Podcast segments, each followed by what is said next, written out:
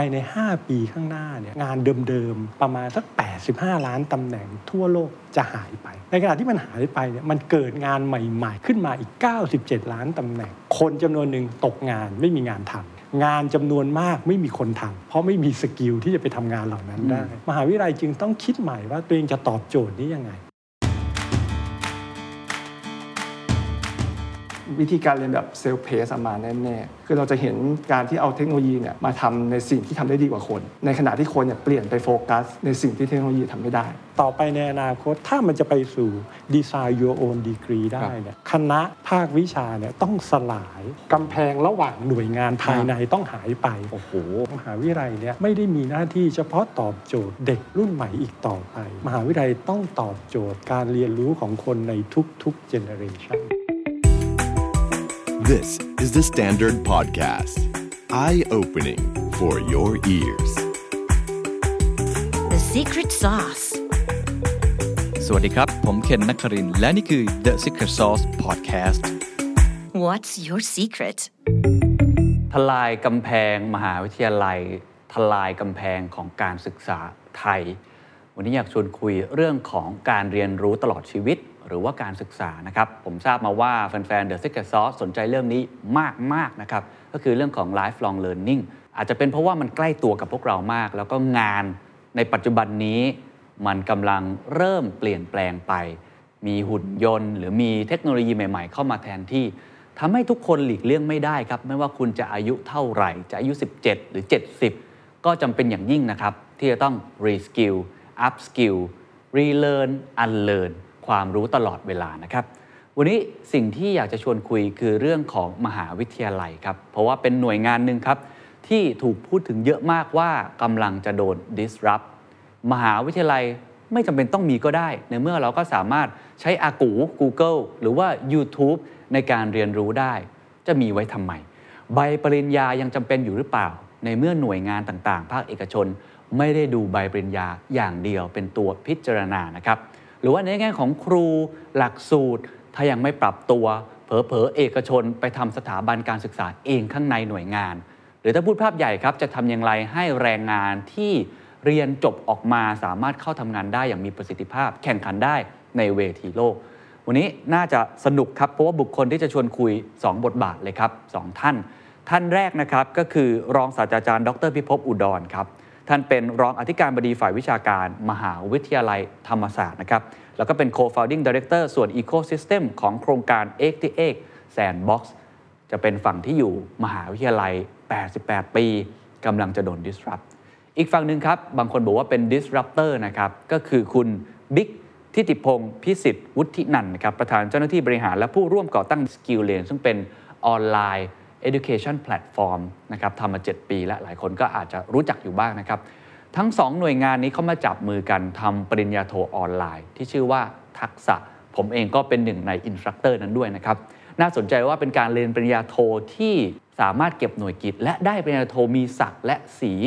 เท่ากับปริญญาโทแบบปกติเลย แต่ว่าเรียนผ่านออนไลน์เรียกว่า self pace คือเรียนที่ไหนก็ได้ เวลาไหนก็ได้ และคุณกำหนดเวลาได้เองนะครับ งั้นหัวข้อวันนี้สนุกแน่ ๆ ครับว่ามหาวิทยาลัยยังจำเป็นอยู่ไหม ถ้ามันไม่จำเป็นธรรมศาสตร์จะปรับตัวอย่างไร คณะที่มีอยู่ต้องเปลี่ยนแปลงไปรูปแบบไหน อนาคตของการเรียนรู้ของทุกท่าน จะต้องเตรียมตัวอย่างไร เพื่อสามารถทำงานต่อได้อย่างมีประสิทธิภาพ เป็นตอนที่สนุกและเห็นภาพใหญ่รวมทั้งเห็นการเดินทางของมหาวิทยาลัยธรรมศาสตร์ร่วมกับ SkillLane ด้วยครับลองไปฟังดูครับ ขอบคุณทั้งสองท่านนะครับที่ให้เกียรติรายการนะครับวันนี้อยากชวนคุยเรื่องที่คนสนใจมากแล้วผมคิดว่าเป็นเรื่องใหญ่มากของประเทศและของโลกเลย ก็คือเรื่องของการศึกษาหรือว่าการเรียนรู้ เราเห็นเลยว่าพอเกิดเทคโนโลยีอินเทอร์เน็ตขึ้นมาทำให้อาจจะไม่จำเป็นแล้วที่ต้องเข้าไปเรียนในระบบ แล้วก็มีเรื่องของ lifelong learning คือเรียนรู้ตลอดชีวิตนะครับก็เลยทำให้หน่วยงานหนึ่งครับกำลังจะเริ่มถูก disrupt หรือเปล่าคนพูดกันเยอะว่า มหาวิทยาลัยไม่ต้องมีแล้วก็ได้มั้งไม่จำเป็นละ อาจจะหายไปเลย ตรงนี้อยากชวนคุยให้อาจารย์เล่าก่อนในฐานะที่คนที่ทำมหาวิทยาลัยเลย คิดยังไงกับประโยคนี้ครับตัวมหาวิทยาลัยเนี่ยมันมีฟังก์ชันของมันทำหน้าที่มีบทบาทในสังคม ถ้าเขาพูดถึงมหาวิทยาลัยที่ตายแล้วหรือไม่จำเป็นเนี่ยมันแปลว่ามหาวิทยาลัยเนี่ยไม่ได้ปรับบทบาท ไม่ได้เปลี่ยนหน้าที่ตัวเอง ให้เซิร์ฟสังคมที่เปลี่ยนไปอืมแปลว่ามหาลัยรูปแบบเดิมๆอาจจะอยู่ไม่ได้อีกต่อไปอ่า เพราะว่าถ้าเราดูที่เมื่อกี้คุณเคนพูดเรื่องการถูก disruption ของโลกเนี่ยเทคโนโลยีเนี่ยมันเข้ามาแล้วก็ทำให้งานจำนวนมากเนี่ยมันหายไปครับเทคโนโลยีแทนที่งานบ้าง หรือมาทำให้คนทำงานในรูปแบบใหม่บ้างงั้นเนี่ย World Economic Forum เนี่ยเขาบอกเราว่าภายใน 5 ปีข้างหน้าเนี่ยงานเดิมๆ ประมาณสัก 85 ล้านตำแหน่งทั่วโลกจะหายไปครับในขณะที่มันหายไปเนี่ยมันเกิดงานใหม่ๆ ขึ้นมาอีก 97 ล้านตำแหน่งอืมนั้นแปลว่าโดยรวมเนี่ยงานไม่ได้หายหรอกงานเพิ่ม แต่คนที่ไม่ได้มีทักษะสำหรับรับงานใหม่เนี่ยครับเนี่ยที่จะตกงานอืมปัญหาตัวเนี้ยครับที่ผมเรียกว่ามันเป็นเรื่องที่จะเกิดขึ้นในอนาคต เพราะว่ามหาวิทยาลัยต้องมาดูว่าเราจะทำไงให้คนออกไปทำงานใหม่ ๆ ได้ แล้วทำไงให้คนเดิมๆที่งานจะหายไปเนี่ยปรับตัวเข้ากับงานใหม่ที่มี ครับ อันเนี้ยมันเป็นเรื่องของที่นโยบายทั่วโลกเขาพูดเรื่อง up skill re skill ใช่ เพราะว่ามันจะเกิดปรากฏการณ์ที่ผมเรียกว่า double jeopardy อืม double jeopardy คือคนจำนวนหนึ่งตกงานไม่มีงานทำครับ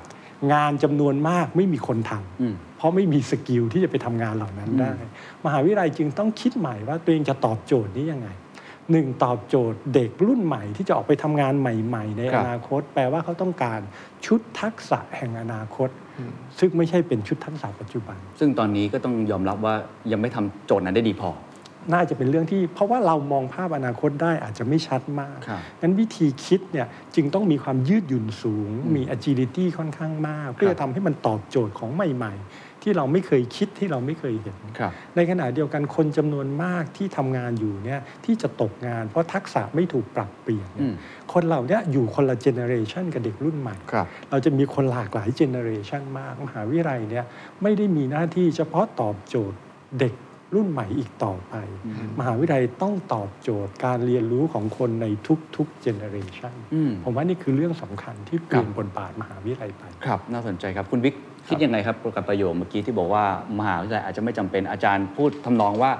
มหาวิทยาลัยที่ไม่ปรับตัวนั่นแหละที่ไม่จำเป็น เพราะฉะนั้นโจทย์ของอาจารย์คือ 2 อย่าง คือในแง่ของตัวหลักสูตรเองสำหรับคนรุ่นใหม่เองเนี่ยครับคงจะต้องปรับให้มันสอดคล้องกับทักษะแห่งอนาคต อีกอย่างหนึ่งก็คือไม่ได้ปิดกั้นและว่าจะเป็นวัยไหน คือทุกๆ คนที่ต้องเรียนรู้ควรจะเป็นอย่างนั้นคุณวิกมองยังไงครับ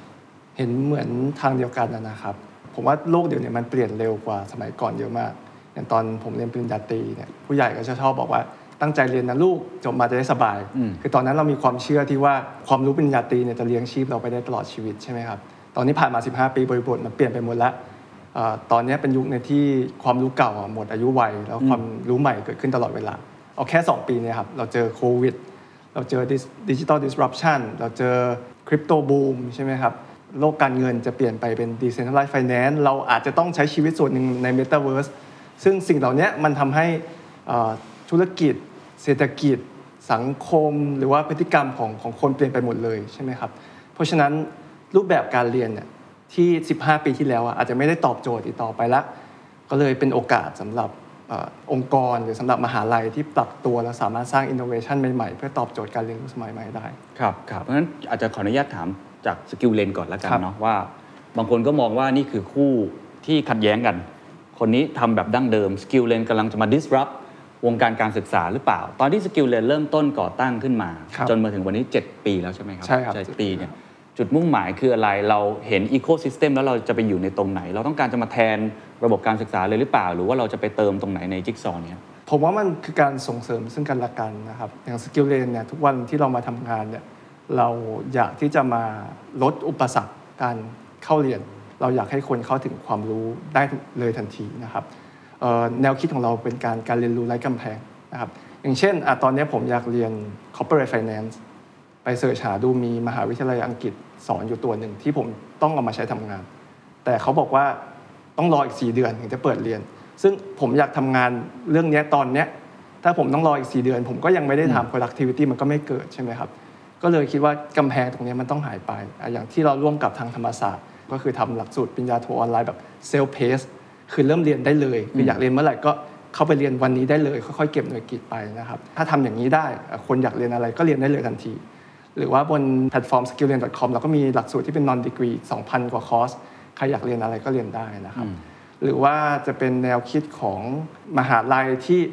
แต่ก่อนเราอาจจะคุ้นชินว่าคนที่เรียนกับมหาลัย A ก็ต้องเรียนกับอาจารย์ที่สังกัดมหาลัยเอเท่านั้น ความรู้ก็อาจจะโดนตีกรอบอยู่แค่ตรงนั้นใช่ไหมครับแต่ว่าถ้าเกิดว่าเอ่อนักศึกษาที่เรียนกับมหาลัยเอเนี่ยสามารถเรียนกับอาจารย์เก่งๆมหาลัยบีได้ มหาลัยซีได้ เรียนกับหน่วยงานข้างนอกได้ครับกรอบความรู้มันก็ขยายมากยิ่งขึ้น อย่างที่เราร่วมกับทางธรรมศาสตร์เนี่ยเราก็ไปทำแพลตฟอร์มให้นักศึกษาธรรมศาสตร์เนี่ยสามารถเรียนกับหน่วยงานข้างนอกได้นะครับเดี๋ยวต้นปีเนี้ยนักศึกษาธรรมศาสตร์จะสามารถเรียนกับตลาดหลักทรัพย์ได้นะครับเรียนแล้วก็มาเก็บหน่วยกิจอืมของมันเป็นธวิรรมชาศาหสนึ่ตงร์เลยได้เป็นวิชาหนึ่งเลยครับ ซึ่งในอนาคตก็จะมีวิชาจากมหาลัยอื่น มีจากหน่วยงานอื่นอีกครับนะครับ ในทางเดียวกันเราก็เอาวิชาของธรรมศาสตร์เนี่ยมาเปิดให้คนทั่วไปได้เรียนอะนอกจากที่จะเป็นวิชาทักษะที่เป็นปริญญาโทออนไลน์แล้วก็เป็นวิชาเดียวๆที่คนก็มาเรียน และเก็บหน่วยกิจล่วงหน้าได้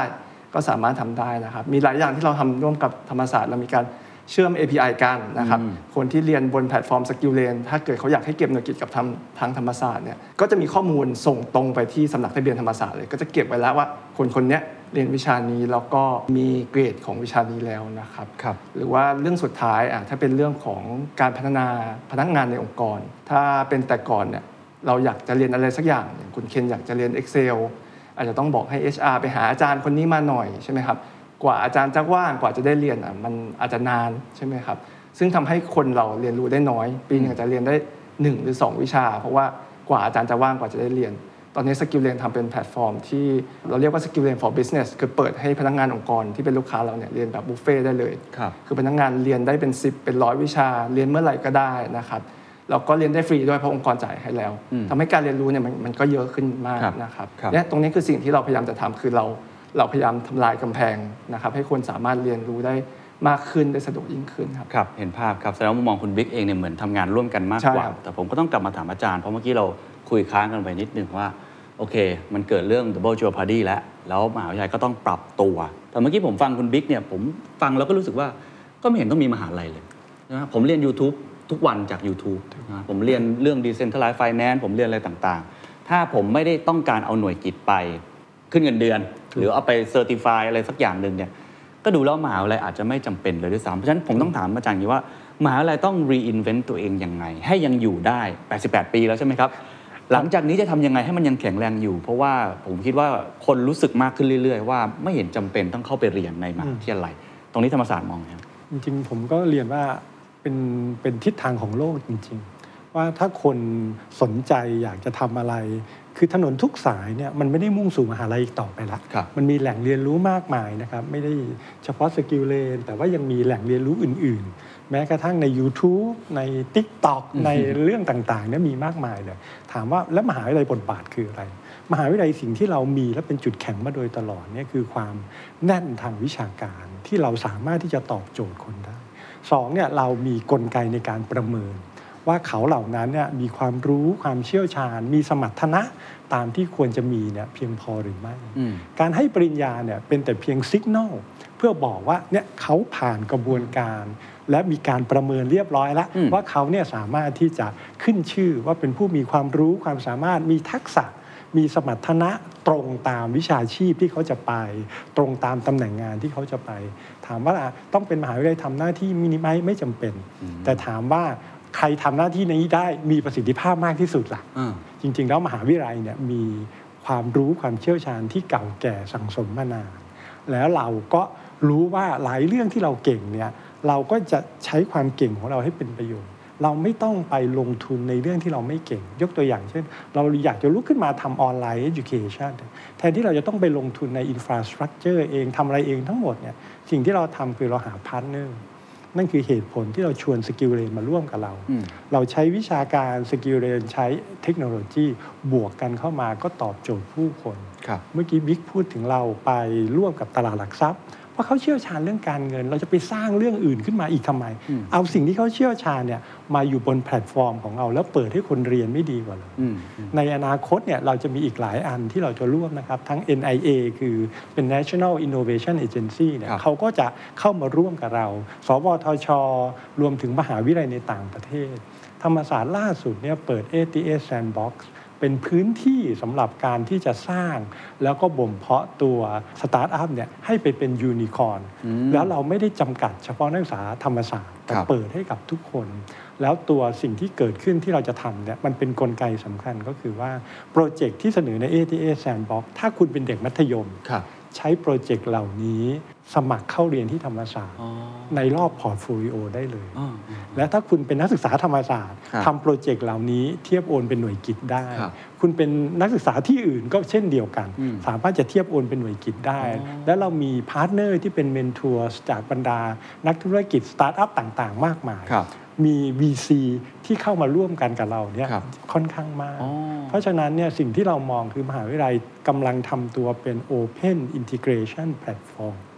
มหาลัยคือแพลตฟอร์มอืมที่เปิดให้เกิดการเรียนรู้ในหลากหลายรูปแบบนำเข้ามารวมกัน ครับ แล้วมันอย่างนี้เรียกว่า integration จะ เรียนในห้องเรียนก็ได้ เรียนนอกห้องเรียนก็ได้ ไปฝึกอบรมที่อื่นมาก็ได้ เรียนกับต่างประเทศก็ได้ทำโปรเจกต์ก็ได้ เข้าประกวดแข่งขันในโครงการต่างๆ เราประเมินว่าเขาเกิดการเรียนรู้ตรงตามวัตถุประสงค์ เทียบโอนให้เป็นหน่วยกิตหมดอืมนอกจากมันเป็นแพลตฟอร์มที่ใครมาสร้างอะไรบนนี้ได้แล้ว มัน open ในแง่ที่ว่ามันเชื่อมโยงทุกหน่วยงานที่เรารองรับเราประเมินว่าเขามีคุณภาพ แล้วก็ใส่ใจเนี่ยเราก็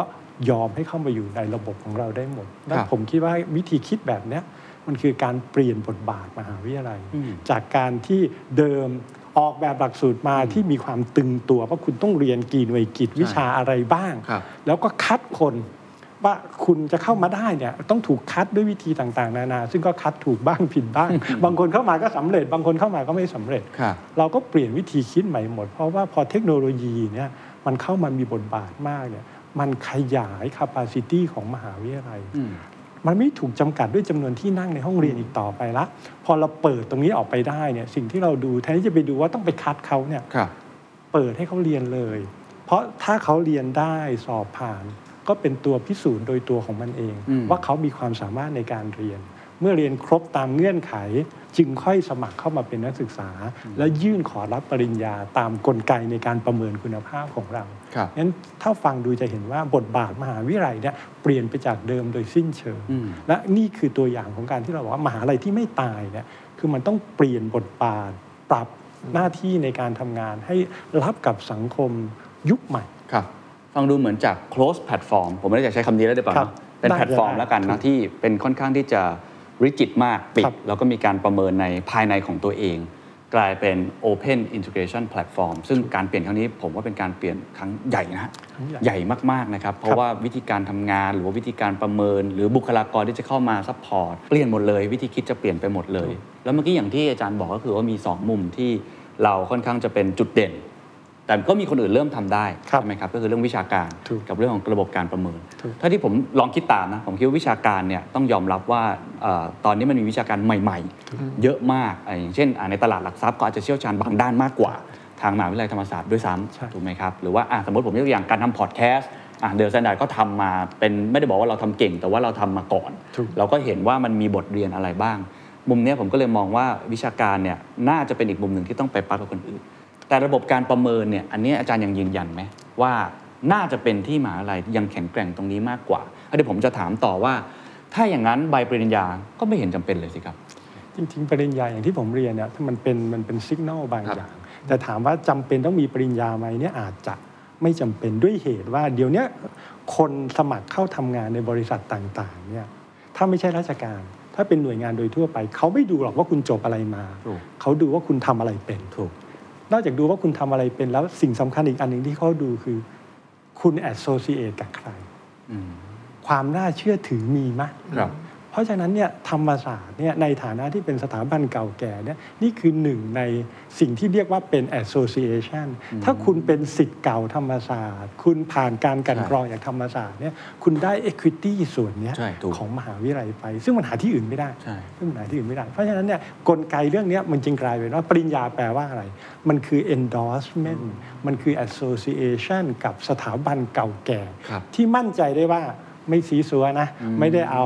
ปริญญาขายไปนะ แต่แปลว่าเฮ้ยฉันดูแล้วล่ะ คนเนี้ยเหมาะที่จะเป็นสิทธิ์เก่าธรรมศาสตร์อืมดูแล้วประเมินได้ว่าน่าจะออกไปทำประโยชน์ให้กับใครต่อใครได้อืมอืมแล้วมันกลับไปที่ที่คุณเคนว่าว่าเอ๊ะเวลาที่คนอื่นเขาเชี่ยวชาญเรื่องพวกนี้วิชาการใหม่ ๆ ที่เกิดเนี่ย มันกลับไปที่ผมพูดว่า อะไรที่เราไม่ถนัดเราไม่เชี่ยวชาญเราไม่ทำอืมเราไปร่วมมือ partnership model เนี่ยจึงเป็นเรื่องใหญ่ของ Open Integration ครับ Platform ครับ วันนี้เราก็จะเชิญคุณเคนว่ามาเปิดวิชา podcast storytelling กับธรรมศาสตร์ดีไหมแล้วก็จริง ๆ แล้วเปิดกับเราเสร็จจะเปิดกับคนอื่นด้วยก็ไม่เป็นไร เพราะผมคิดว่าความรู้เนี่ยมันควรเปิดกว้างให้กับทุกคน แต่ขอชวนมาบนแพลตฟอร์ม SkillLaneแน่นอน เพราะว่าจริง ๆ แล้วตอนเนี้ยถ้าเป็นเรื่องออนไลน์ทั้งหมดเนี่ยเรา partner กับ SkillLane ซึ่งทำกันมา 2 ปีแล้วก็มีฐานของผู้เรียนเนี่ยมากกว่า 3-4พันคน ที่ที่เป็นแบบระบบอ่อเก็บหน่วยเก็บหน่วยกิตครับแต่ว่าถ้าเกินถ้าไม่เก็บหน่วยกิตเนี่ยเป็นหมื่นน่าจะครับเป็นหมื่นคนละครับซึ่งหลักการของเราคือว่าความรู้มันไม่ควรถูกจำกัดอืมแล้วก็ควรเปิดกว้างให้กับทุกคน เพียงครับแต่ว่าเขาจะเอาความรู้นั้นไปทำอะไรครับถ้าอยากรู้บางเรื่องเอา certificate พอก็ทำเท่านั้น ถ้าอยากได้ปริญญาก็เดินหน้าทำให้ครบตามอืมเงื่อนไขของปริญญาอืมเรื่องสำคัญคืออยากเรียนอะไร อยากเรียนเมื่อไหร่ อยากเรียนแค่ไหน ช่วงนี้ไม่ว่างงานเยอะไปทำงานก่อน กลับมาเรียนเมื่อไหร่ เรียนแล้วไม่เข้าใจก็เรียนซ้ำกลไกด้านเทคโนโลยีที่เราร่วมกับ SkillLane เนี่ยมันเปิดโอกาสให้ผู้คนทำอย่างนั้นได้ แล้วมันเข้ากับจริตของคนรุ่นใหม่ว่า แทนที่จะต้องปลีกเวลาจากงานจากครอบครัวมาเรียนรวดเดียวจบ ภายใน 2 ปี 3 ปีนะไม่ต้องครับเรียนตามที่เวลาตัวเองสะดวก เรียนตามเงื่อนไขของชีวิตครับแล้วเมื่อ ครบตามเงื่อนไขรับปริญญาอ๋อโอเคครับอะผมเห็นคอนเซปต์แล้วว่าน่าสนใจมากในการเปลี่ยนแปลงเปลี่ยนผ่านครั้งสำคัญไปสู่ตรงนี้นะครับงั้นมองอนาคตหน่อยได้ไหมครับอาจจะชวนคุณบิ๊กคุยก่อนเพราะในฐานะที่คนที่ทำเรื่องเทคโนโลยีมาครับน่าจะเห็นภาพแห่งอนาคตนะผมเคยจัดตอนหนึ่ง Future of Learning โอ้คนชอบมากนะครับในมุมมองของ Skill Lane เนี่ยห้าถึงสิปีข้างหน้า Ecosystem นี้จะเป็นยังไง แล้ว User อย่างพวกเราเนี่ยมันจะเปลี่ยนแปลงไปยังไง ครับ คิดประมาณ 4 ข้อนะคครัรับบ ข้อแรกผมคิดว่าวิธีการเรียนแบบเซลฟ์เพสมาแน่ๆ อันนี้เป็นแนวคิดใหม่เลย ปกติแล้วคนจะเข้ามาเรียนธรรมศาสตร์ได้เนี่ยจะต้องผ่านการคัดเลือก ถ้าไม่ผ่านก็ไม่ได้เรียนถูกใช่ไหมครับ แล้วเข้าไปแล้วเนี่ยก็ต้องเรียนตามเวลาที่ธรรมศาสตร์กำหนด ต้องไปลาออกจากงานไปนั่งเรียนในห้องเรียน หรือถ้าเรียนภาคค่ำก็ต้องเรียนใน time table ที่กำหนด แต่คำว่า self pace เนี่ยคือเรียนเมื่อไหร่ก็ได้เลยนะครับ คุณเคนอยากเรียนเรื่อง accounting เย็นนี้กลับไปบ้านไปเปิดเว็บเรียนได้เลย ซึ่งอันเนี้ยมันมันแก้เพนพอยต์จริง ๆ นะครับ อย่างที่สองผมมองว่าหลักสูตรเนี่ยจะสั้นลง แต่ควรจะเรียนถี่ขึ้น ยกตัวอย่างอะสมมติผมอายุ 25 เรียนจบเศรษฐศาสตร์มา 4 ปีทำงาน analyst มานะครับ แล้วผมเห็นธนาคารหรือบริษัท fintech เนี่ยเปิดรับตำแหน่ง product owner ของ DeFi ถ้าผมอยากจะไปทำงานอะถามว่าผมทำไงผมคงไม่ลาออกจากงานเพื่อไปเรียนมหาลัย เพราะว่าถ้าไปเรียน 2 ปีเนี่ยอย่างที่หนึ่งก็คือมหาลัยส่วนใหญ่อาจจะยังไม่สอนเรื่องนี้นะครับอย่างที่ 2 ก็คืออะผมลาออกไป 2 ปีกลับมาตำแหน่งนี้อาจจะไม่อยู่แล้วก็ได้ เพราะตอนนี้มันเปลี่ยนไวมากนะครับแต่ถ้ามีหลักสูตร 6 เดือน สอนเรื่องนี้ผมไปเรียนได้ความรู้ได้วิชาการแล้วได้ลงมือทำจริง ๆ แล้วผมมีองค์ความรู้พอที่จะไปสมัครงานด้านนี้ได้เออผมสนใจนะต่อเนื่องจากข้อเมื่อกี้ผมคิดว่าเราจะเห็นเอกชนร่วมกับมหาลัยมากยิ่งขึ้น ซึ่งตรงเนี้ยก็เกิดขึ้นแล้วในในเมืองนอกนะครับอย่างอย่าง Google เนี่ยเขาก็มีปัญหาเรื่องการหาคน เอกชนไทยก็มีปัญหาเหมือนกัน งานของเขาเนี่ยไม่มีคนที่มีทักษะทำใช่ไหมครับเขาก็เริ่มทำเอ่อหลักสูตรเทรนนิ่งของตัวเอง Google ทำ Google Professional Certificate ซึ่งเขาบอกว่า 80กว่าเปอร์เซ็นต์ของคนที่จบหลักสูตรเนี้ยสามารถมีความก้าวหน้าในทางงานเนี่ยภายใน 6 เดือนครับบางคนได้งานใหม่บางคนได้โปรโมทนะครับซึ่งผมคิดว่าจะเห็นเอกชนไทยเนี่ย ขึ้นมาทำตรงนี้มากขึ้น อย่างตัวอย่างเมื่อกี้เราอาจจะเห็นธนาคารขึ้นมาทำหลักสูตรกับมหาลัยก็ได้นะครับใช่มหาลัยสอนทฤษฎี เศรษฐศาสตร์ สอน framework นะครับแล้วธนาคารเองก็เล่า use case จริงว่าทำยังไง รวมกันออกมาเป็นหลักสูตรให้คนเรียน มหาลัยช่วยประเมินให้นะครับ แล้วก็ถ้าผ่านตรงนี้คุณมีความรู้อะคุณเข้าทำงานกับธนาคารได้เลย ตรงนี้ผมว่าเราจะได้เห็นกันมากขึ้นเรื่อยๆนะครับ อย่างที่ 4 ผมว่าเราจะเห็นการผสานพลังของคนกับเทคโนโลยีมากขึ้นนะครับ คือเราจะเห็นการที่เอาเทคโนโลยีเนี่ยมาทำในสิ่งที่ทำได้ดีกว่าคน ในขณะที่คนเนี่ยเปลี่ยนไปโฟกัส ในสิ่งที่เทคโนโลยีทำไม่ได้ตัวอย่างที่เห็นได้ชัดคืออย่าง Flip Classroom Flip Classroom เป็นคอนเซปต์ที่ว่าเราจะกลับด้านห้องเรียน ปกติเนี่ยเราไปเรียนในห้องเรียน แล้วเรากลับไปทำการบ้านที่บ้าน แต่ Flip Classroom บอกกลับกัน คุณเรียนเลคเชอร์จากที่บ้านจากวิดีโอ แล้วคุณค่อยไปทำการบ้านในห้องเรียนทำไมถึงเป็นอย่างนั้น เพราะว่าคนเรียนกับวิดีโอได้ดีกว่า พราะเขาเรียนเมื่อไหร่ก็ได้ ไม่เข้าใจย้อนดูเท่าไหร่ก็ได้ ซึ่งพอเขาเรียนจากวิดีโอเสร็จปุ๊บเขาค่อยไปที่ห้องเรียน อาจจะไปเรียนในห้องเรียน physical หรือ virtual ก็ได้ แต่บทบาทของครูก็จะเปลี่ยนไป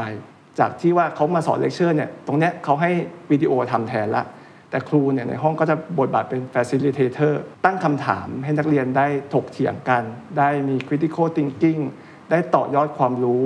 สอนให้นักเรียนมี creativity inspire ให้นักเรียนไป take action อะไรบางอย่างนะครับ ผมคิดว่าเราจะได้เห็น use case ของเทคโนโลยีมากขึ้นเรื่อยๆ อาจจะเป็นเรื่องของ mastery หรือ personalization mastery คือคอนเซปต์ที่ว่าเทคโนโลยีเนี่ยจะมาช่วยว่า make sure ว่าผู้เรียนเนี่ยเข้าใจเรื่องนี้จริงครับก่อนที่จะไปสอนเรื่องต่อไปอะอย่างเช่น ถ้าเด็กยังบวกไม่เป็น ถ้าเรานั่งอยู่ในห้องเรียน 40 คนอย่างเงี้ยอาจารย์สอนผ่านไป 2 สัปดาห์ ใครไม่ทันไม่รู้แหละอาจารย์ต้องไม่สอนเรื่องต่อไปแล้วใช่เด็กคนนั้นเขาก็จะไม่รู้เรื่องเลย ถ้าบวกไม่เป็นเขาก็ลบไม่เป็น แต่ว่าเทคโนโลยีมันไม่ปล่อยผ่านอะถ้าคุณยังบวกไม่เป็น ตัวซอฟต์แวร์เนี่ยก็รู้ว่าคุณยังบวกไม่เป็น ก็จะทำมีตัวอย่างมีอะคำอธิบายเปลี่ยนไปเรื่อย ๆทำจนกว่าเด็กคนนี้จะเข้าใจ และพอมั่นใจว่าคนนี้เข้าใจจริง ๆ แล้วเนี่ยก็ค่อยไปสอนเรื่องต่อไปอืมหรือว่าเรื่อง personalization อะผมว่าในอนาคต AI เนี่ยจะมาเรียนรู้ผู้เรียนด้วย AI จะเข้าใจว่าผู้เรียนคนเนี้ยมีจุดอ่อน ยังไงจุดแข็งยังไง ชอบการสอนสไตล์ไหน สนใจเรื่องอะไร แล้วก็ tailor วิธีการสอน tailor เนื้อหาที่เหมาะกับผู้เรียนคนเนี้ยโดยเฉพาะมาให้ครับโอ้ครับเยี่ยมเลยครับ 4 มิติชัดเจนมากสี่มิติไม่ว่าจะเป็นเซลฟ์เพ e คือเราครับเป็นตัวเองอืมควบคุมทุกอย่าง prime time ใช่ครับของฉันเอง my time ของฉันเองและนะครับอันที่ 2 ความถี่อืมก็อาจจะสั้นลง เพราะว่าบางคอร์สเนี่ยไม่จำเป็นที่ต้องเรียนกัน 3 ปีใช่ครับอาจจะไม่ไหวเนาะเสียเวลาชีวิตเรา แล้วก็อาจจะเสียโอกาสบางสิ่งบางอย่าง เรื่องของการทำงานระหว่างเอกชนกับมหาวิทยาลัยซึ่งอันนี้ก็เป็นตัวอย่างหนึ่งที่เห็นภาพชัด แล้วก็เรื่องของคนกับเทคโนโลยีที่น่าจะเข้ามาเปลี่ยนวิธีการเรียนใช่ครับหรือว่าอาจจะเปลี่ยนบทบาทครู บทบาทอะไรอีกหลายอย่างบทบาทคลาสรูมเป็นฟลิปอะไรแบบนี้มากขึ้ครันบน่าสนใจมุมมองอาจารย์ล่ะครับ เราพูดค้างไว้ว่าโอเค ตอนเนี้ยถึงจุดเปลี่ยนแล้วผมว่านี่คือจุดตัดครั้งหนึ่งสำคัญของมหาวิทยาลัยธรรมศาสตร์ถ้าเปลี่ยนทั้งองค์กรเลยนะฮะครับที่จะเป็นตัว Open ไอ integration platform มากขึ้นเนี่ยนะครับมองอนาคตไป5ถึง10 ปีข้างหน้าอย่างที่คุณบิ๊กมองเมื่อกี้เนี่ย มีมุมไหนที่คิดว่ามหาวิทยาลัยมหาวิทยาลัยจะอยู่ตรงไหน แล้วระบบการศึกษาจะเป็นยังไง อย่าลืมว่าเราคุยกันเนี่ยเราคุยกันในลักษณะ lifelong learning กันอยู่ถูกถูกปริญญาโทอยู่ ผมยังไม่ได้แตะปริญญาตรีซึ่งสำหรับผมโจทย์ยากที่สุด และจำเป็นที่สุดสำหรับประเทศไทยถูกไหมฮะเรื่องหลักสูตรอะไรมันมีกฎกระทรวง มันมีใช่พรบใช่การศึกษาอะไรที่มันยังคลุมอยู่ทำให้ปรับค่อนข้างยากอาจารย์มองอนาคตยังไงห้าถึงสิบปีข้างหน้าจริง ๆ ถ้ามองอนาคตเนี่ยผมว่าเรื่องใหญ่ที่มันเกิดขึ้น ไม่ใช่เฉพาะในประเทศไทย แต่ว่าทั่วโลกเนี่ยมันคือการเปลี่ยนแปลงในโครงสร้างประชากร คนเนี่ยมีอัตราการเกิดน้อยลง อัตราการตายน้อยยิ่งกว่าเนี่ยแล้วก็ทำให้ไอ้ตัวพีระมิดประชากรเนี่ยมันถูกเปลี่ยนรูปร่างไปครับแต่เดิมมันเป็นสามเหลี่ยมด้านล่างกว้างหน่อยใช่ไหมใช่ครับ มีคนอายุน้อยเยอะครับแล้วก็ด้านบนที่เป็นคนอายุเยอะเนี่ยน้อย ตอนนี้มันค่อยๆเปลี่ยนใช่ภาพ ตอนนี้เป็นทรงพุ่มเข้าบินอ่าเขาเรียกดอกบัวเนี่ยมันไปป่องตรงกลางใช่นะไอ้ตรงกลางเนี่ยมันค่อยๆเลื่อนขึ้นงั้นประเด็นก็คือว่าหนึ่งนะ เราจะมีเด็กรุ่นใหม่ๆเนี่ยน้อยลง แล้วมันกลับไปที่บิ๊กเขาพูดว่า มันทำไมถึงต้องใช้เทคโนโลยีในการเข้ามาช่วยทำงาน เพราะว่าบางทีเนี่ยจำนวนกำลังแรงงานในอนาคตอะไม่พอครัแน่บด้วยอัตราการเกิดในปัจจุบันเนี่ยไม่มีทางพอคราวนี้ประเด็นถัดไปก็คือว่านอกจากจำนวนเด็กน้อยลงเนี่ยคนเนี่ยอายุยืนขึ้นณปัจจุบันเนี่ยเขาพูดกันว่าถ้าเราใครที่อายุเกิน 50 แล้วก็ยังมีความแข็งแรงไม่มีโรคประจำตัวนะ อายุแตะ 90 แน่อืมแล้วในอนาคตเนี่ยประเทศจำนวนมากเนี่ยอายุ life expectancy เนี่ยไปที่ 120โอ้โหไปที่ 120 ครับ ตอนเนี้ยเยอรมันอเมริกา ญี่ปุ่นเนี่ยมีแนวโน้มไปแตะตรงนั้นแน่ครับนั้นตอนนี้คนกำลังพูดถึงอาหารเดร year life คืออถัวเฉลี่ยคนจะไปที่ร้อยปี กลับไปที่บิ๊กพูดอีกทีว่า เรียนจบปริญญาตรีตอน 20 นิดๆ ถ้าอายุถึงร้อยปีเนี่ยทำอะไรอะเนี่ยใช่ถ้าทำงาน 40 ปี จนถึงอายุ 60 ก็ยังเหลืออีก 40 ปีเกษียณไปไม่ได้แล้วเบื่อแล้วถูกต้อง เพราะฉะนั้นเนี่ยประเด็นคือกลายเป็นว่าหนึ่งโลกเปลี่ยนเร็วขนาดนี้ เรียนปริญญาตรีอย่างเดียว ความรู้ไม่มีทางพอละอืมที่จะทำงานอีก 40 ปีทำไม่ได้ครับแล้วเมื่อครบ 40 ปีจะเกษียณ 60ไหมแล้วอีก 40 ปีข้างหน้าไปทำอะไรอะแปลว่าวิธีคิดมันต้องเปลี่ยนหมด อืม lifelong learning เกิดด้วยเหตุแบบเนี้ยอืมเกิดด้วยเหตุแบบเนี้ยคือ life เรา long ด้วยแหละ ถูกต้องถูกต้เรา long ตรงตัวเลยพอพอเรา long ไปเนี่ยประเด็นคือแล้วเราจะอยู่เฉยๆโดยไม่เรียนรู้เพิ่มเนี่ยอ่าเราก็ไปไม่ได้กับโลกใช่ไหมครับ ตอนนี้มันเกิดสตาร์ทอัพที่เขาเรียก 60 plus startup คนที่อายุ 60 เกษียณแล้วมาเป็นสตาร์ทอัพเยอะมากนะแล้วก็กลายเป็นทำอย่างนั้นได้เพราะอะไรหนึ่งมีประสบการณ์เยอะครับมีเครือข่ายเยอะครับสะสมเงินไว้จำนวนหนึ่งเพราะฉะนั้นก็มาทำเรื่องพวกนี้กันมากมายครับงั้นสิ่งที่เราจะเห็นเกิดขึ้นในอนาคตแน่ๆเนี่ยก็คือว่าคนเนี่ยอยากจะเรียนอะไรเฉพาะที่เติมเต็มสิ่งที่ตัวเองขาดอืมไม่ต้องการเรียนเซตเมนูที่มหาวิทยาลัยออกแบบไว้ แล้วในชีวิตก็อย่างที่ว่าอยากเรียนบางช่วง ไม่อยากเรียนบางช่วงวุ่นวายบางช่วงทำยังไงอะ ระบบพวกนี้ทั้งหมดเนี่ยถ้ามหาลัยจะตอบโจทย์นี้ ต้องสร้างระบบเครดิตแบงค์ที่คนเนี่ยสามารถจะดีไซน์ your own degree ต้องเป็นหน้าที่มหาวิทยาลัยในการกำหนดเครดิตแบงค์มหาวิทยาลัยเนี่ยทำระบบเครดิตแบงค์เพื่อรองรับให้สะสมไว้ แล้วถามว่าแล้วดีกรีมันคืออะไรอะโลกในอนาคตเนี่ยเรามองไม่เห็นภาพมันชัดหรอก ว่ามันจะมีอาชีพอะไรเกิดขึ้นใช่อีกครับถูกไหมครับเพราะปัจจุบันเนี่ยมันมีอาชีพใหม่ๆ ที่ไม่เคยมีเมื่อใช่20 ปีที่แล้วเนี่ยเยอะมากอาชีพอย่างยูทูบเบอร์ติ๊กต็อกเกอร์ก็เป็นอาชีพหนึ่งถูกครับใช่ไหมครับถูกครับ อาชีพอย่างที่คุณเคนทำเนี่ยเมื่อก่อนก็ไม่มี podcaster อะไรไม่เงี้ยมีเลย เพราะฉะนั้นเนี่ยในทางปฏิบัติเนี่ยมหาลัยมองไม่ชัดหรอก แล้วก็ไม่มีใครมองชัดหรอกว่าโลกอนาคตเป็นยังไง เพราะฉะนั้นดีกรีถ้าเรายัง fix อยู่ ว่ามันจะมีดีกรีดังต่อไปนี้เท่านั้นเนี่ยมันจะไม่ตอบโจทย์โลกอนาคตอืมใครจะรู้ดีที่สุดแล้วว่าเขาจะทำอาชีพอะไรดีกรีอะไรคือตัวเขาอะงั้นเขาอยากเรียนอะไรก็เรียนไปสะสมไว้ได้หน่วยกิจครบในระดับที่เรามองมาบอกเราว่าอ้าวหน้าตาอย่างเงี้ยควรจะชื่อดีกรีนี้นะ โอ้กลับด้านขนาดนั้นเลยเหรอฮะแล้วเราก็เป็นคนประเมินว่า เออ จริงไหม ถ้าจริงคุณเอาดีกรีนี้ไป โอ้ เช่นดีกรีติ๊กต็อกเกอร์ exactly แต่แปลว่าอะไร แปลว่าความรู้มันจะบูรณาการหลายศาสตร์ใช่ไหมครับครับใช่ครับจะเป็น TikToker ได้เนี่ยเทคโนโลยีต้องมานะ Entertainment ต้องมี Communication ต้องเก่ง Analytical ของ Audience ต้องยอดเยี่ยม มันใช้หลายทักษะมาก เพราะฉะนั้นเนี่ยนี่คือเหตุที่ทำไมมหาลัยเป็น Open Integration Platform ครับเพราะมันต้องเอาความเชี่ยวชาญจากแหล่งต่างๆ ด้านต่างๆเข้ามาอืมมหาวิทยาลัยที่เน้นการเรียนการสอนเป็นภาควิชา เป็นคณะที่เป็นไซโลแยกกันเนี่ยแนวโน้มไปต่อไม่ได้โอ้หลังจากนี้จะไม่มีคณะแบบนั้นแล้วเหรในอฮะทางปฏิบัติเนี่ยหลายมหาลัยเริ่มทยอยคิดว่าทำยังไง ให้มีคณะน้อยที่สุดอ๋อเพราะให้มันเกิดการเชื่อมโยงหรือไหลเวียนกันอ๋อในความรู้ เพราะปัจจุบันเนี่ยศาสตร์ใดๆศาสตร์เดียวมันตอบโจทย์โลกไม่ถูกได้ครับทำอาชีพไม่ได้ ใช่ แล้วพอเรามีคณะมีภาควิชาเนี่ยอัตโนมัติอะมันเป็นไซโลอะคือต้องทำงานให้ภาคต้องสอนตามภาค จะข้ามไปสอนกับคนอื่นเนี่ยมันยากขึ้นเรื่อยๆงั้น ต่อไปในอนาคตถ้ามันจะไปสู่ดีไซน์ your own degree ได้เนี่ยคณะ ภาควิชาเนี่ยต้องสลายกำแพงระหว่างหน่วยงานภายในต้องหายไปโอ้โหเกิดแพลตฟอร์มที่ทำให้อาจารย์ทำงานข้ามคณะข้ามศาสตร์ได้ง่ายครับการเรียนอาจจะไม่เรียนกับอาจารย์คนเดียวอีกต่อไป team teaching ที่เกิดจากสถาปัตย์ร่วมกับวิศวะ ร่วมกับแพทย์ เพื่อตอบโจทย์ด้าน health innovation ก็จะเกิดขึ้น แล้วมันจะเกิดขึ้นได้ง่ายเมื่อมันไม่มี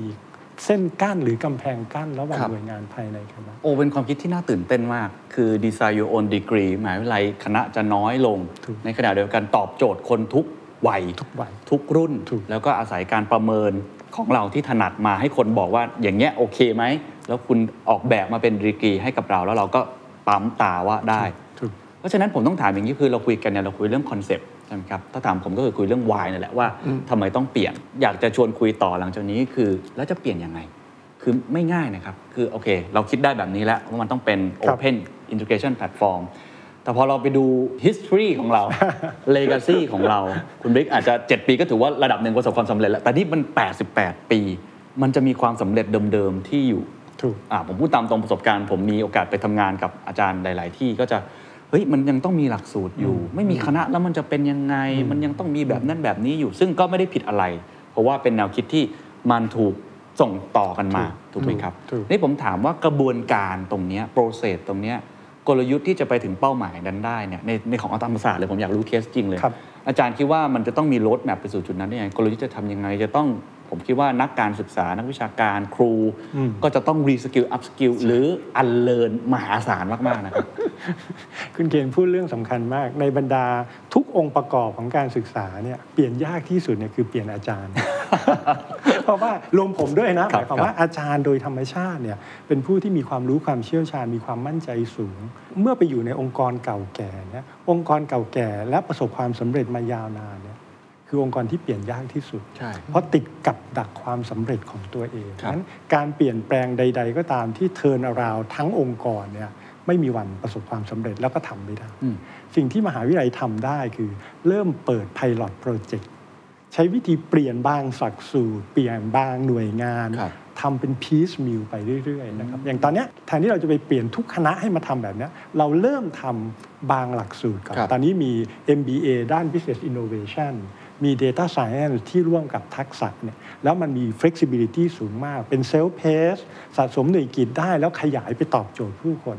กำลังจะเปิดด้าน Apply AI and Internet of Things ภายในปีนี้ ร่วมกับ Learning Innovation ครับเพราะฉะนั้นเนี่ยเราเริ่มทำหลักสูตรให้เห็นว่ามันเปลี่ยนแปลงได้ มันตอบโจทย์เหล่านี้จริง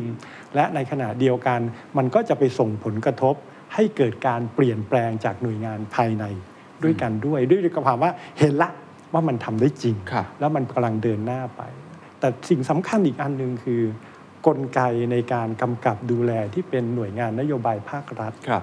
สิ่งที่มันเกิดขึ้นก็คือว่าหน่วยงานพอขึ้นชื่อว่าทำหน้าที่กำกับดูแลเนี่ยสิ่งที่หน่วยงานเหล่านี้คิดคือคิด worst case scenario อะไรที่มันเลวร้ายจะเกิดขึ้นได้บ้าง ไปกันไว้ให้หมดเลย พอกันไว้ให้หมดเนี่ยหลายเรื่องมันก็ ไม่ได้ถูกครับเพราะว่าโลกมันเปลี่ยนเร็วมาก หน่วยงานกำกับใด ๆ ในโลกนะก็ไม่มีทางปรับตัวได้เร็ว เพราะวิธีคิดเนี่ยมันมันไม่ปรับเขาป้องกันความเสี่ยงมันป้องกันความเสี่ยง จริง ๆ เขาต้องกลับด้าน เขาต้องคิด base case scenario เขาต้องคิดใหม่ว่าถ้าฉันจะสนับสนุนส่งเสริมเป็นไปได้ดีที่สุดคือแบบไหนครับ สนับสนุนแบบนั้นสิ หน่วยงานนโยบายต้องไป best case scenario ไม่ใช่ worst case scenario ซึ่งตอนนี้ในประเทศไทยเป็นแบบไหนครับ จริง ๆ ทั่วโลกเหมือนกันครับยังยังอยู่กับ worst worst case case ยังเป็นอย่างนั้นอยู่ ยังเป็นอย่างนั้นอยู่ ยังป้องกันความเสี่ยง ยังห่วงนู่นนี่ ซึ่งระยะยาวไม่ดีแน่ใช่หไม่ดี แล้วผมคิดว่ามันจะไปถึงจุดที่เขาตระหนักว่าทำงานแบบเดิมไม่ได้ครับเหมือนกับที่เราเคยคิดเรื่องการศึกษาว่าเมื่อก่อนเรามองว่าเด็กเนี่ยผ้าขาว ไม่รู้อะไรอืมแล้วแต่เราจะแต่งแต้ม แต่เอาเข้าจริงแล้วเนี่ยเด็กคือผ้าที่มีสีสันด้วยตัวของเขาอยู่แล้วถูกแล้วเรามีหน้าที่ทำอะไรให้เขาเติบโตงอกงามอืมไปตามศักยภาพให้ในสีตัวเขาเด่นขึ้นถูกต้อง เพราะฉะนั้นเนี่ยถ้าเราไปเอาทุกคนเก่งด้านต่างๆ มาเรียนรวมกันภายใต้เซตเมนูของหลักสูตรที่เราวางไว้เนี่ยเรากำลังทำให้คนที่โดดเด่นเก่งในด้านครับต่างๆ กลายเป็นคนกลางกลางอ่าโอเคๆอันเนี้ยภาษาฝรั่งเรียก mediocracy อืม แปลว่าอะไรผมเห็นว่านี่คืออาชญากรรมร้ายแรงที่สุดทางการศึกษาโอ้โหเพราะเอาคนเก่งในแต่ละด้าน มาทำให้กลายเป็นคนกลางๆไม่เก่งอะไรสักอย่างถัวเฉลี่ย ซึ่งเป็นอย่างนี้มานานนะระบบการศึกษา ผมเป็นหนึ่งในความล้มเหลวของระบบการศึกษาผมกล้าพูด เพราะว่าอ่าพูดตามตรงระบบการศึกษา คือไม่ได้โทษใครนะเอาว่าเชิงโครงสร้างแล้วกันครับไม่ได้ทำให้เรารู้ว่าเราชอบอะไรถูกไม่ได้ทำให้เรารู้ว่าเราควรเรียนเด่นด้านอะไรถูกแต่ผมโชคดีก็คือไปทูพักรักจำจากข้างนอกมาอืมฉันเห็นด้วยกับอาจารย์ ทีนี้อะตัว regulator เรื่องอะไรเดี๋ยวเราพูดแล้วมันจะยาวมากนะครับ แล้วผมคิดว่าทั้งสองท่านอาจจะไม่ได้อยู่ในบทบาทที่จะคอมเมนต์ได้มากนักนะคครัรับบอาจจะต้องชวนคุยกันเป็นฟอรัมใหญ่เพราะว่ามันครับเป็นเรื่องใหญ่ก็เลยอยากจะชวนคุย เอาเท่าที่ตอนนี้เรากำลังทำอยู่แล้วกันครับเพราะว่าน่าสนใจว่าอาจารย์พูดในเชิงเหมือนกับองค์กรเอกชนเลยครับ เปลี่ยนองค์กรองค์กรไม่ได้หรอกเรือใหญ่มันใหญ่เกินถูกอะทำสปีดโบ๊ทออกมาก่อนแล้วกันใช่แล้วค่อยๆ เปลี่ยนไป ซึ่งครัอบนนี้เริ่มทำไปแล้วครับอยากรู้เบื้องหลังครับว่ามาจับมือกันได้ยังไงครับ ใครจีบใครก่อนครับ ให้คุณบิ๊กเล่าแล้วกัน ผมว่ามันเป็นเรื่อง บังเอิญระดับหนึ่งแต่อีกมุมหนึ่งมันเกิดจากการที่เราเป็นสองหน่วยงานที่ vision ตรงกันเลยเกิดขึ้นนะครับมันบังเอิญยังไงมันเริ่มจาก SkillLane ตอนแรกไปติดต่อหน่วยงาน CONC ซึ่งเป็นหน่วยงานภายใต้ธรรมศาสตร์นะครับทำเรื่องพัฒนาผู้บริหารนะครับ ตอนแรกก็ไปชวน CONC มาทำเป็นคอร์สเดี่ยวๆด้วยกัน แล้วพอ CONC เนี่ยก็ไปเล่าเรื่อง SkillLane ให้อาจารย์พิภพฟัง อาจารย์พิภพบอกน่าสนใจชวนมาคุยกันหน่อย ก็ชวนท่านอธิการมาคุยด้วย ผมจำได้วันนั้นท่านอธิการเล่าให้ฟังว่าอยากให้คนไทยทั้งประเทศเนี่ยเข้าถึงความรู้ของธรรมศาสตร์ได้ เพราะตอนนี้คนที่เข้าถึงความรู้ธรรมศาสตร์จะต้องเป็นนักศึกษา ถ้าเป็นแต่ละคณะก็อาจจะมีหลักร้อยคนที่จะเรียนได้ใช่ไหมครับ SkillLane ก็เลยรับการบ้านไปนะครับก็เลยอีกสามอาทิตย์ขอเข้ามานำเสนอ ก็เสนอเป็นไอเดียว่าเป็นหลักสูตรปริญญาโทออนไลน์ไหม แต่ว่าเป็นออนไลน์ที่เปิดให้ทุกคนเรียนอาอาจารย์พิภพท่านอธิการก็เห็นด้วย ก็เลยมีการทำดีไซน์ thinking กัน ก็เลยทำเวิร์กช็อปร่วมกันนะครับ ตกผลึกมาเป็นไอเดียเป็น self paced online master degree ที่เปิดให้คนทั่วไปเรียนได้ ซึ่งเปลี่ยนวิธีคิดไปเลย ปกติเราอยากจะเรียน MBA อยากเรียน Data Science กับธรรมศาสตร์เนี่ยต้องมาสมัครเป็นนักศึกษาก่อน ถ้าไม่ผ่านเราก็ไม่ได้เรียนครับปีหนึ่งมีคนเรียน 60 คน 100 คน 160 คนที่เรียนใช่ไหมครับ แต่พอเป็นทักษะเนี่ยตามที่ท่านอธิการอยากให้ความรู้เนี่ยเข้าถึงคนไทยทุกคน ตอนนี้ทักษะก็คือเปิดให้ทุกคนเรียนแล้วใครอยากเรียนก็เข้ามาเรียนได้เลย ถ้าอยากเรียนแค่ความรู้วิชาหนึ่งก็ทำได้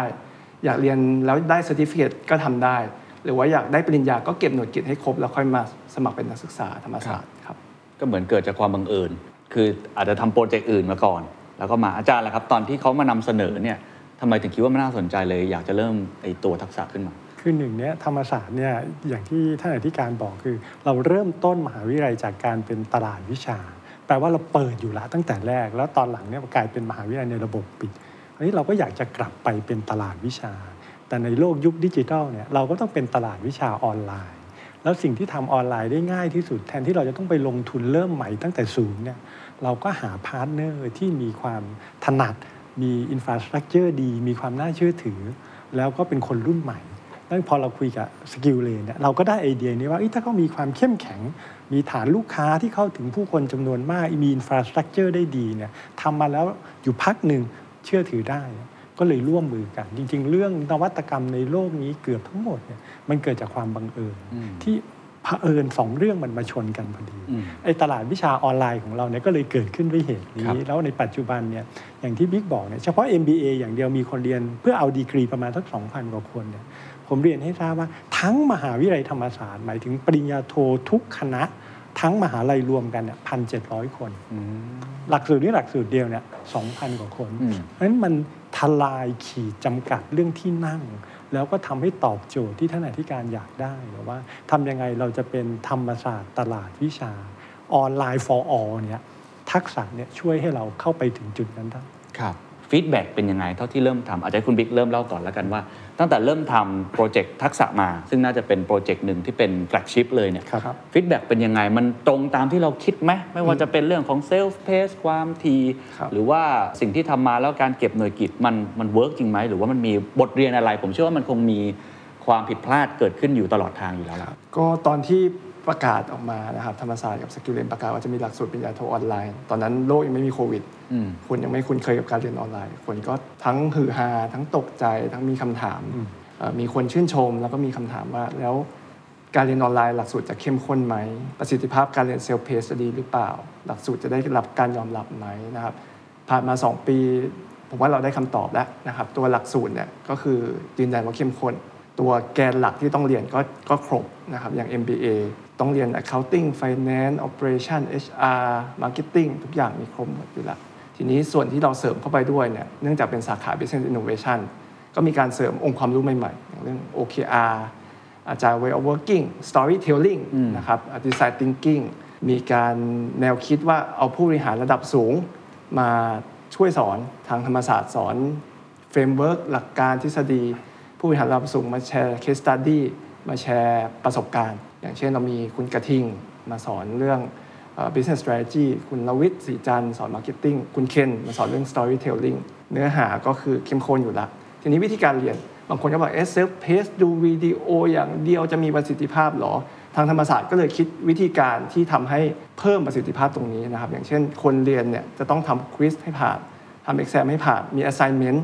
assignment เนี่ยมีอาจารย์คอยตอบคอย feedback นะครับคนเรียนสามารถมาคุยกันได้ มี discussion board มาคุยถกเถียงคุยกับอาจารย์คุยกับผู้เรียนด้วยกัน รวมถึงการทำ independent study ตอนจบ ซึ่งผู้เรียนก็จะได้เรียนรู้จากการลงมือทำจริง ๆ รวมถึงได้เรียนรู้จากอาจารย์ที่ปรึกษาที่ทำงานร่วมกันคำถามที่ว่าได้รับการยอมรับไหมนะครับ ทักษะเนี่ยเป็นหลักสูตรที่ผ่านพิจารณาการเห็นชอบเรียบร้อยแล้วนะครับ แล้วก็คนที่เรียนจบเนี่ยก็ได้ปริญญาโทที่ศักดิ์และสิทธิ์เท่ากับการเรียนแบบออนแคมปัสเลยนะครับ ส่วนบทเรียนที่เราเรียนรู้นะครับ ก็ก็คิดว่า ได้เรียนรู้หลายบทเรียนครับ ได้เรียนรู้ว่าถ้าเราเริ่มต้นจากการไปเข้าใจว่าผู้เรียนเขาต้องการอะไร เขามีเพนพอยอะไร เราสามารถสร้าง Impact กับผู้เรียนได้จริง ๆ มีนักศึกษาคนหนึ่งเขามาเล่าให้ผมฟังว่าเขาทำงานเดิมมา 10 ปีแล้ว เขาอยากที่จะเปลี่ยนงานแต่เปลี่ยนไม่ได้ อยากที่จะไปทำเรื่อง innovation แต่ไม่ได้เปลี่ยนเพราะว่าเขาไม่มี background ตรงนี้ เคยคิดว่าอยากจะลาออกจากงานไปเรียนปริญญาโท ก็คิดไปคิดมาทำไม่ได้ งานก็เยอะต้องเลี้ยงลูกด้วย ก็เลยไม่ได้เปลี่ยนงานสักที พอมี TUXSA เปิดขึ้นมาทำให้เขาเรียนเมื่อไหร่ก็ได้เลย เรียนแล้วค่อยๆเก็บหน่วยกิตไปเรื่อยๆพร้อมเมื่อไหร่เก็บครบเมื่อไหร่ค่อยไปสมัครเป็นนักศึกษา เป็นนักศึกษาก็เข้าไปทำ independent study เทอมเดียวก็จบครับเขาก็อะเรียน TUXSA กำลังจะจบแล้วได้เปลี่ยนงานแล้วเรียบร้อย ก็คือตรงเนี้ยมันมันแก้เพนพอยให้คนได้จริงครับๆนะครับที่เรียนรู้อีกก็คืออะเราอาจจะเคยเห็นสแตทว่าคนเรียนปริญญาโทน้อยลงเรื่อยๆนะครับ ถามว่าคนไทยไม่อยากเรียนปริญญาโทแล้วเหรออมผมว่าไม่ใช่ เขาอยากเรียน แต่ด้วยบริบทที่เปลี่ยนไป หลาย ๆ คนเนี่ยไม่สามารถไปเรียนแบบ fixed timetable ได้ พอมาทำเปิดเป็น self pace คนก็เรียนเป็นจำนวนมากนะครับ ซึ่งตรงเนี้ยเป็นผมว่าเป็นวินวินสำหรับทุกฝ่าย มหาลัยเองก็สามารถขยายฐานผู้เรียนไปสู่กลุ่มที่ไม่เคยเข้าถึงมาก่อน กลุ่มผู้เรียนที่อยากเรียนปริญญาโทแต่ไม่มีเวลามหาลัยก็สามารถเข้าถึงกลุ่มนี้ได้ด้วยด้วยโมเดล self pace ครับยกตัวอย่างอย่าง MBA ปกติธรรมศาสตร์ เปิด on campus มีคนเรียนประมาณ 160 คนครับตอนนี้พอเปิดเป็น self pace เนี่ยคนเรียนไป 2,000 กว่าคนแล้วโอ้นะครับอันนี้แบบเก็บหน่วยกิตอย่างเดียว ถ้าแบบไม่เก็บหน่วยกิตเนี่ยก็ก็เป็นหมื่นคนแล้วนะครับเห็นบอกว่าจะมีรุ่นแรกที่จะ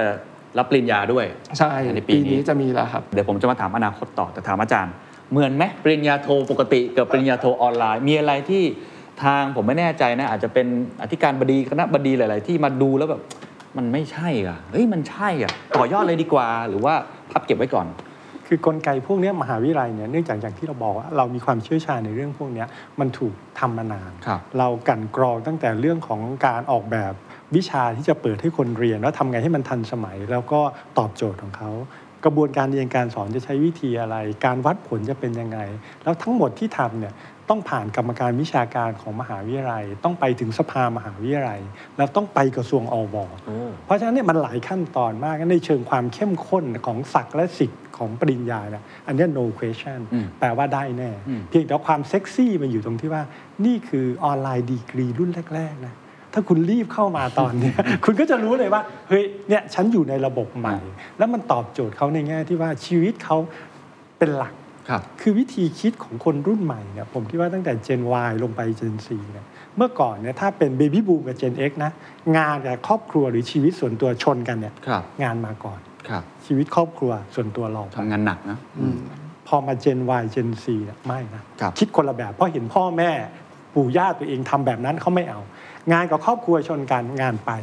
ถ้างานกับครอบครัวอยู่ด้วยกันไม่ได้เปลี่ยนงานอืมอืมอืมเพราะฉะนั้นวิธีคิดคือชีวิตเขาเป็นใหญ่ และวิธีการทำการศึกษาของเราจึงต้องตอบโจทย์ชีวิตเขาไงถ้าเขา self-pace ได้มันก็ตอบโจทย์เขาครับแล้วถ้าเขาเรียนเฉพาะที่เขาสนใจได้มันก็ตอบโจทย์เขาครับ แล้วถ้าเขาต้องการแค่ certificate ไม่เอาดีกรีตอบโจทย์เขาอีกก็ตอบโจทย์เขาอีก อยากได้ดีกรีก็ตอบโจทย์อีกครับแล้วตอนนี้ที่ธรรมศาสตร์จะเปิด Applied AI and Internet of Things เนี่ยอันนี้เป็นหลักสูตร international หมายความว่าสอนเป็นภาษาอังกฤษ แปลว่าต่อไปเนี่ยคนที่มาเรียนเรื่องพวกเนี้ยสามารถจะเชื่อมโยงกับมหาวิทยาลัยในต่างประเทศได้ในอาเซียนได้ครับไม่จำเป็นต้องเป็นหลักสูตรภาษาไทย แสดงว่าโดยสรุปที่ทดลองมาไอ้เรือลำเล็กนี้ที่เป็นสปีดโบ๊ท อาจารย์ค่อนข้างพอใจมาก ผมคิดว่ามันไปในทิศทางที่เราพูด เพราะเอาเมื่อเอาตัวไอ้ตัวหลักสูตรเอ่อทักษะเนี่ยครับไปประกบกับ ATS Sandbox ที่ผมเล่าตอนต้นเนี่ยอืมอันเนี้ยคือ 2 สเต็ปแรกที่เข้าไปสู่ Open Integration Platform ครับตอนเนี้ยมหาวิทยาลัยธรรมศาสตร์ก็ออกข้อบังคับแล้วว่าการที่จะเอาการเรียนรู้นอกห้องเรียนในหลากหลายรูปแบบ มาเทียบโอนเป็นหน่วยกิจเนี่ยเราออกวิธีการเรียบร้อยแล้ว มีกรรมการประเมินมีอะไรเพราะฉะนั้นต่อไปเนี่ย บางคนไปเข้าประกวดแข่งขันทำอะไรต่อมีอะไรแบบเนี้ยครับมันใช้เวลาแล้วเกิดการเรียนรู้เยอะมากเกินกว่าที่เราจะสอนได้ในห้องเรียนทำไมเราไม่ให้เครดิตเขากับสิ่งที่เขาทำล่ะถูกครับไม่งั้นเด็กก็จะมีความรู้สึกว่าเรียนในห้องเรียนเป็นอย่างหนึ่งกิจกรรมข้างนอกเป็นคนละเรื่องกันถูกครับแล้วมันเป็นเบอร์เดนโอ้เราต้องเปลี่ยนเบอร์เดนเนี้ยให้เป็นเบนฟิตสำหรับเขาคือการทำกิจกรรมบางทีอาจจะมีค่าเท่ากับได้เกรดบางเกรถูดกต้องอ๋อในหลายวิชา เพราะฉะนั้นแปลว่าอะไรตอนออกแบบหลักสูตรต้องคิดใหม่ละครับต้องทำให้มัน flexible ต้องให้มัน open ครับแล้วก็รองรับกิจกรรมหลากหลายรูปแบบ เราไปถึงขั้นว่า ถ้าคุณจดอนุสิทธิบัตรได้ คุณควร แค่เอาว่าครบนะยื่นได้เนี่ยคุณควรได้หน่วยกิจละแล้วถ้าจดได้สำเร็จเนี่ยคุณเอาหน่วยกิจเพิ่มไปครับเพราะสิ่งที่คุณทำเนี่ยมันมี Impact ต่ออุตสาหกรรมต่อสังคมอืมอืมอืมต้องคิด beyond classroom สิ่งครับที่เราทำนี่คือเรา ทลายกำแพงของมหาวิทยาลัยออก แล้วเปิดให้คนเนี่ยมาทำแบบนี้ครับล่าสุดที่เรากำลังจะทำเริ่มในปี 66 เนี่ยถ้าคุณเป็นสตาร์ทอัพสตาร์ทอัพแปลว่าอะไร ใช้ business model ใช้เทคโนโลยีในการตอบโจทย์ผู้คนเนี่ยมี 2 เงื่อนไขเท่านั้นอืม 1. ระดมทุนจากหน่วยงานที่น่าเชื่อถือได้ 2. make repeatable sale คือขายได้จริง และขายได้เรื่อยๆ ไม่ใช่ขายได้ครั้งเดียวนะครับ เอาไปเลย 15 หน่วยกิจโอ้ทำเท่าสองกับอย่างหนี้นึ่งวิชาโทนี่ลงไประดับจริงๆอาจจะยากกว่าเรียนนะถูกผมต้ว่าองนะถูกต้องใช่ไหมฮะแล้วถ้าหากว่าเขามีไอเดียดีฮะๆแล้วสามารถเดินหน้าได้ แต่กลายเป็นว่าเขาละล้าละลังโหห่วงเรื่องเรียนด้วยห่วงอันนี้ด้วยเดินไม่ได้ เพราะมันแยกกันอยู่นะครับทำไมไม่ทำให้มันเป็นเรื่องเดียวกันอืมแล้วอันเนี้ยเกิดขึ้นได้ตั้งแต่ปริญญาตรีเลยโอ้ปริญญาตรีเลยนี่อันนี้คือสิ่งที่เราทำเลยครับ15หน่วยกิจเนี่ยสำหรับปริญญาตรีครับสามารถที่จะเป็นหนึ่งวิชาโทได้ทำให้เขาสามารถจะเรียนจบได้เร็ว แล้วก็มีธุรกิจในระหว่างที่เขาเรียนไปได้อ๋อน่าสนใจครับ มันเหมือนกับในปัจจุบันที่เราเห็นพวกอ่าปริญญาดุษฎียบัณฑิตอะไรอย่างนี้เนาะถูกที่สำหรับคนที่แบบประสบทำการณ์งานมานานประสบการณ์จริง แต่อันนี้มันอาจจะมีสเกลเลเวลที่แตกต่างกัน เพราะอันนั้นมันต้องเป็นคนที่แบบอ๋อพิสูจน์ตัวเองมาถูก30 ปีถูกถึงจะได้ถูกใช่ไหมครับครับ แต่อันนี้มันคงจะเป็นลักษณะแบบที่ลดหลั่นกันมา ซึ่งผมว่าก็ทำให้คนเนี่ยมีกำลังใจมากขึ้นในการเรียน แล้วก็รู้สึกว่าสิ่งที่ทำเนี่ย มันสามารถตอบโจทย์แปลงมาเป็นหน่วยกิตได้ด้วยถูกนะครับถูกทีนี้ช่วงท้ายแล้วกันครับ ผมว่าแสดงว่าทั้งสองท่านเห็นตรงกันแล้วแหละว่าสิ่งที่เราเริ่มทดลองกันไปเนี่ย feedback ค่อนข้างดี แล้วก็ครับ direction ถูกต้องก็คงต้องเดินหน้าต่อขยายผลและ scale up ขึ้นไปนะครับถามอาจารย์ก่อนแล้วกันครับ ในอนาคตคิดว่าจะทำอะไรต่อ จะมีคอร์สเพิ่มขึ้น จะมี roadmap อย่างไรที่จะไปถึงไอ้คำว่า Open Integration Platform ครับคือเบอร์หนึ่งเลยเนี่ยเนื่องจากเราทำงาน Open Integration Platform ได้ เราต้องมี partner ที่ครับมากพอ แปลว่าเราจะมี Education ด้าน Tech EdTech เป็น partner เราจะมีสตาร์ทอัพเป็นพาร์ทเนอร์เราจะมี VC เป็นพาร์ทเนอร์เมนทัวร์เป็นพาร์ทเนอร์รวมไปถึงแซนด์บ็อกจากประเทศต่างๆ ทั้งในเอเชีย อเมริกาและยุโรปเนี่ยครับจะเข้ามา แล้วก็ในขณะเดียวกันเนี่ยมหาวิทยาลัยเหล่านั้นเนี่ยมันเป็นคู่สัญญากับเราอยู่แล้ว เราก็จะคิดถึงพาร์ทเนอร์ที่จะเอาเข้ามาร่วม แล้วทำยังไงทำให้ตัวดีกรีของเราเนี่ยมันตอบโจทย์ของที่ต่างอืมๆต่อไปถ้าหากว่าดีกรีมี flexibility สูงอย่างที่ผมเรียนเนี่ยมันอาจจะมีดีกรีที่ตอบโจทย์บางองค์กร เพราะว่าเนี่ยเขาอยากได้คนแบบเนี้ยใช่มีทักษะ 5 อย่างดังต่อไปเนี่ยที่จริงธรรมศาสตร์ทำเรื่องนี้แล้วด้วยการว่าทุกดีกรีเนี่ยต้อง beyond knowledge ถ้าคุณสอนเรื่องความรู้อะไม่เพียงพออีกต่อไปอืมทุกดีกรีต้อง identify ว่าทักษะหรือสมรรถนะที่คุณจะสร้างให้กับบัณฑิตเนี่ยคือเรื่องอะไร และใช้วิธีการอะไร แล้วมีวิธีประเมินยังไงไอ้เนี่ยคือสิ่งที่เราขอให้เป็นคอหลักของการปรับหลักสูตรทุกประเภทที่ธรรมศาสตร์ครับหลายหลักสูตรจะถูกอินทิเกรตเข้าด้วยกัน เพราะว่ารู้เฉพาะด้านไม่เพียงพอ ยิ่งเป็นเด็กเท่าไหร่ยิ่งต้องรู้กว้างเมื่อเติบโตขึ้นมาค่อยรู้ลึกเฉพาะด้านไป แต่เด็กเนี่ยต้องไปผสานต้องมีฟาวเดชันถ้าเราสอนคนให้คิดแคบและลึกตั้งแต่เด็กเนี่ยโอกาสจะกว้างจะยากอืมแต่ถ้าเกิดเปิดให้เขากว้างตั้งแต่แรกเนี่ยโอกาสที่เขาจะแคบจะน้อยแล้วครับเพราะเขามีฐานที่ดี แล้วค่อยไปต่อยอดในเชิงลึกในภายหครัลับงโอ้อันนี้คือสิ่งที่ธรรมศาสตร์กำลังทำอยู่ ครับ ขอบคุณครับ เดี๋ยวคงจะมาติดตามกันต่อนะว่าเป็นยังไงบ้างนะบิ๊กแล้วครับ คิดว่าโปรเจกต์หลังจากนี้ของครับ Skill l e n ในฐานะที่เป็นผู้นำอยู่ในครับวงการเอเทคของประเทศไทยเนี่ยจะขยายผลยังไงต่อ ทุกวันที่เรามาทำงานนะครับเป้าของเราคือเราอยากให้คนเนี่ยสามารถเรียนทุกอย่างที่เขาอยากได้เรียน ในทันทีที่เขาอยากเรียน แล้วก็เรียนกับคนที่เก่งที่สุด ซึ่งงานของเราไม่มีวันเสร็จอืมนะคำว่าเรียนทุกอย่างที่อยากได้เรียนเนี่ยองค์ความรู้มันเกิดใหม่ตลอดเวลา เราก็ต้องไล่ตามไม่ทันทำคอร์สใหม่ๆตลอดเวลานะครับการทำ execution อะบางทีเราพูดพูดง่าย แต่การทำงานจริง ๆ มันมีรายละเอียดเยอะมาก ทำแพลตฟอร์มให้ธรรมศาสตร์ต้องทำยังไง API ต้องดีไซน์แบบไหน ทุกวันเนี่ยเราก็ทำ execution เหล่านี้ให้มันเกิดขึ้น การคิด feature ใหม่ๆ เพื่อตอบโจทย์ผู้เรียนทำยังไงให้ผู้เรียนเข้ามาเรียนแล้วสะดวกมีประสิทธิภาพทำให้เขาเรียนได้ดีมากยิ่งขึ้นนะครับรวมถึงผู้สอนทำยังไงให้ผู้สอนเนี่ยเข้ามาร่วมได้ง่ายขึ้น ตรงเนี้ยก็เป็นงานทุกวันที่เราต้องทำอย่างต่อเนื่องไม่มีวันจบครับครับถ้าเกิดว่ามองมุมของมหาวิทยาลัยเมื่อกี้อาจารย์ตั้งเป้าข้างหน้าไป 5-10 ปี ว่าเราจะต้องเป็น Open นะครับ Integration Platform แล้วก็ค่อยๆ สเต็ปไปเรื่อยๆเนาะอาจจะทลายคณะทิ้งไปหมดเลย แล้วก็เป็นบูรณาการมากขึ้น กลายเป็นศูนย์กลาง ใครอยากจะทำเรื่อง credit bank เรื่องการความเรียนรู้ก็มาที่ถูกที่ธรรมศาสตร์เราเป็นคนประเมิน แต่เราไม่ใช่เป็นคนเจ้าของอืมไอ้ตัวความรู้วิชาการอย่างเดียว แล้วก็ครับเอ่อไม่ปิดกั้นเลยว่าใครจะมาเรียนยังไงก็ได้ ของ SkillLane ล่ะครับมองตัวเองยังไงห้าปีข้างหน้าสิ่งที่ SkillLane ต้องการจะเป็นนะครับเราต้องการที่จะเป็น first destination for on demand skills เราเชื่อใน power ของ on demand skills จริง ๆ นะครับ คนที่เขาอยากเรียนอะไรเนี่ย ถ้าเขาเรียนได้เลยในทันทีเนี่ยเขาก็จะเก่งขึ้น มี productivity มากขึ้น ประเทศก็พัฒนามากยิ่งขึ้นนะครับ เราอยากที่จะให้คนที่ไม่ว่าเขาจะเป็นใครอยู่ในบริบทไหน เขาอยากจะได้ความรู้สักอย่างเขาเป็นพนักงานบริษัทเขาอยากเรียนเขาเรียนได้เลยทันที เขาเป็นนักศึกษาเขาอยากเรียนความรู้ของมหาลัย หรือว่าเขาอยากเรียนความรู้ของมหาลัยอื่น ของหน่วยงานอื่น เราก็ช่วยให้เขาสามารถทำได้นะครับหรือว่าเป็นคนทั่วไปอะเป็นแม่อยากเลี้ยงลูกให้ดีขึ้น เราก็มีคอร์สสอนเลี้ยงลูก อยากลงทุนให้เก่งขึ้น อยากที่จะทำ marketing เก่งขึ้น อยากที่จะมีทักษะการทำงานที่มากขึ้น เราก็เข้าไปตอบโจทย์ตรงนั้น เราอยากให้คนที่มีความต้องการที่จะพัฒนาตัวเองเนี่ยได้ได้นึกถึงเรา แล้วก็เข้ามาใช้แพลตฟอร์มของเรา ครับท้ายที่สุดแล้วกันนะครับ เราพูดกันเป็นภาพใหญ่ซะส่วนใหญ่ แล้วก็บทบาทของทั้งสองท่านที่อยู่ในวงการการศึกษาหรือ lifelong learning อยากจะให้ทิ้งท้ายถึงคุณผู้ฟังทุกท่านที่ฟังอยู่ที่อาจจะไม่ได้อยู่ในวงการนี้ แต่ครับทุกคนจำเป็นอย่างยิ่งที่จะต้องเรียนรู้ตลอดชีวิตนะพอดแคสต์ The Secret Sauce ก็เป็นช่องทางหนึ่งนะครับที่ผมก็พยายามเหมือนกันให้คนเนี่ยมาเรียนรู้โดยเฉพาะมุมที่เราเอ่อสนใจเรื่องธุรกิจเนาะเรื่องการทำงาน การปรับตัวต่อเทคโนโลยีอะไรก็ตามทีนะครับอยากให้คำแนะนำหน่อยเมื่ออาจารย์พูดภาพใหญ่ไปหลายอย่างนะสังคมผู้สูงอายุเอง ระบบการศึกษาเอง งานที่เปลี่ยนไปเองเนี่ยคนทำงานหรือว่าคนที่กำลังเรียนหนังสืออยู่ในตอนนี้ที่อยากจะเอาว่าอยู่ได้ในโลกแห่งอนาคตที่งานมันเปลี่ยนไปตลอดเนี่ยเขาควรจะมีวิธีการคิดในการเรียนรู้ของเขาในรูปแบบไหนบ้าง อะไรที่จะทำให้เขาเนี่ยสามารถที่จะเป็นคนที่ประสบความสำเร็จได้ในโลกอนาคต จริง เข้าใจว่าตอนต้นรายการเนี่ยเราคุยกันว่าเรื่องใหญ่ที่สุดของคนในการเรียนรู้แห่งโลกอนาคตเนี่ยมันไม่ใช่เรื่อง learning อย่างเดียว แต่มันเป็นเรื่อง relearn แล้วก็ unlearn การ relearn คือการไปเรียนรู้ของเดิมเนี่ยในรูปแบบใหม่ ๆ ในทักษะใหม่ ๆ ที่มันต้องดีขึ้นหรือเปลี่ยนแปลงไป กับการ unlearn ซึ่งเป็นเรื่องที่เกือบจะเรียกว่ายากที่สุด ที่จะต้องทิ้งของเดิม